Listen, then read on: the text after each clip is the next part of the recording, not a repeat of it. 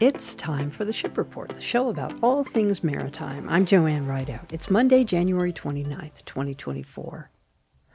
Well, today we're going to talk a little bit more about the absolutely amazing fundraising efforts to help Ilwaco crabbers, which have been wonderfully successful, by the way. So we'll talk more about that in just a minute. But first, let's take a look at our marine weather forecast, which is certainly going to be a factor this week for anybody who's out there on the water. So send your best wishes to our crabbers because the official start up and down the coast, because the official start of the season is Thursday. And crabbers are out today dropping pots. It's referred to as dump day so that those pots can gather crab so that when they come back on Thursday, they can pull those pots up with and harvest them with crab in them. So this is a big week for Dungeness crabbers on the coast. And even though Ilwaco's crabbers have been particularly affected, all those crabbers are going out into the ocean today and wish them well because we got our winter weather is here and even some especially rainy stuff could be happening this week. In our marine weather forecast, we have a frontal system moving in later today. Expect increasing winds and seas through early morning today. And a stronger front arrives on Wednesday with increasing southerly winds and high seas. And I've seen some information warning about lots of rain this week, so keep your fingers crossed for folks who have to be working out in this. We have a small craft advisory in effect through this afternoon, hazardous seas warning in effect from this afternoon through Tuesday morning. And the marine weather forecast calls for southeast winds, 10 to 15 knots gusting to 20 rising to 25 knots, gusting to 30 in the afternoon. Wind waves from the southeast, 3 feet at 5 seconds apart. West swells 12 feet high at 13 seconds apart. And showers are in the forecast. And let's take a quick look at a part of our ship schedule, what we have time for today. We have the Honor Star arriving from Japan, headed for the Astoria anchorage.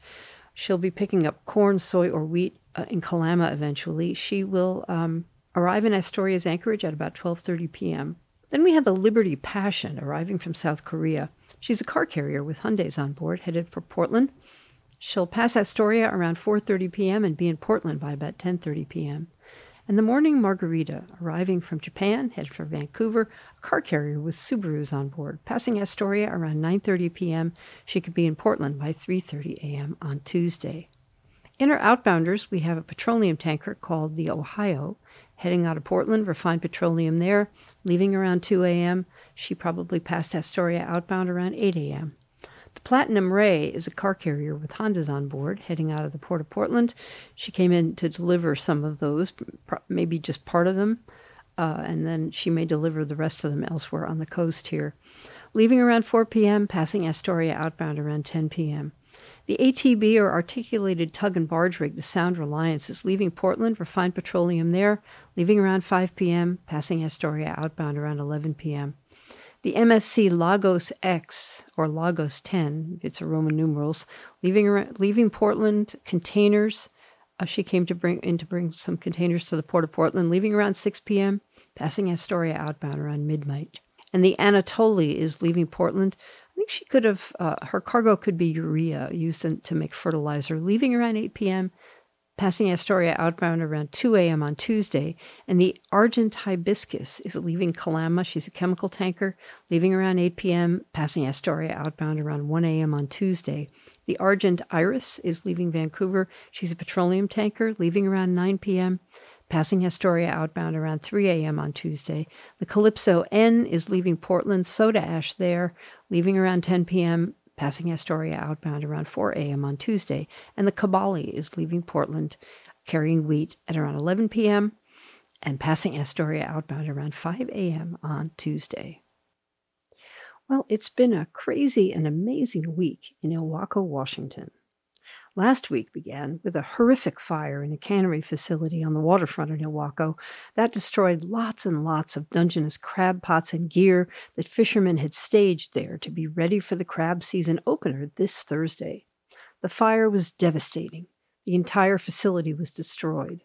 And for a while, it looked like Ilwaco's crabbing fleet had lost the chance to be a part of this year's season. Then, amazing fundraising efforts began as the Ilwaco Tuna Club and area businesses and others began taking donations through GoFundMe and the Bank of the Pacific to help fishing families get through the tragedy. Pacific Northwest fishing organizations and individuals up and down the Washington and Oregon coast also began gathering crabbing gear to provide Ilwaco's fleet with the gear they would need to start the season.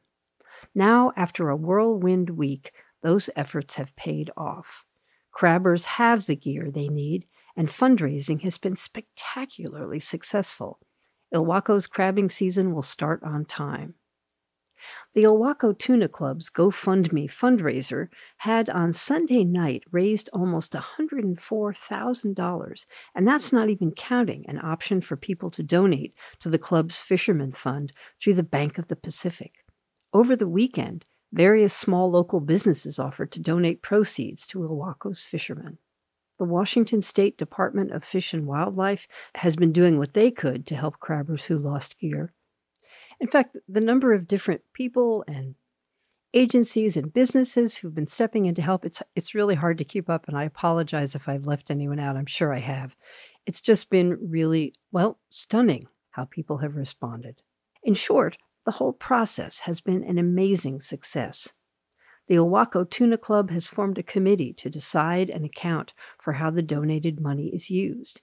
It will help fishing families get by until insurance monies can kick in, along with other needs.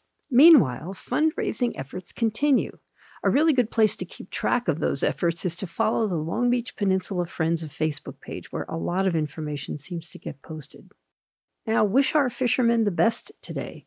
Today is what's called Dump Day, and at about 3 a.m., crabbers went down to the dock to get ready to leave and head out to be ready to start dumping baited crab pots into the ocean so they can come back and harvest them on the opening day of the season on Thursday. There was a Facebook post going around over the weekend asking people to show up at the Port of Ilwaco early this morning around 3 a.m. to honk their horns and wish fishermen a successful start to the season as they headed out to sea.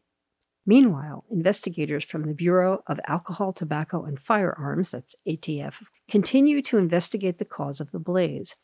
It's normal for them to investigate a big fire like this, but there's been no indication in any news reports on the incident that the fire was suspicious in nature.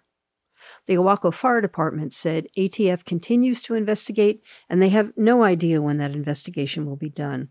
And there's been no official estimate so far, according to the Ilwaco Fire Department, as to the total cost of the blaze. All in all, this has been an amazing community and regional effort that's not over yet. So hooray, friends and neighbors in the lower Columbia and around our coastal region. Thanks for showing us the best we can be. You've been listening to The Ship Report, the show about all things maritime. I'm Joanne Rideout. You'll find ship schedules and a podcast of this program on my website at shipreport.net. Ship Report podcasts also on Apple and Spotify. You'll find marine weather and links to ship schedules and more on my Ship Report Facebook page. Thanks for listening and have a great day.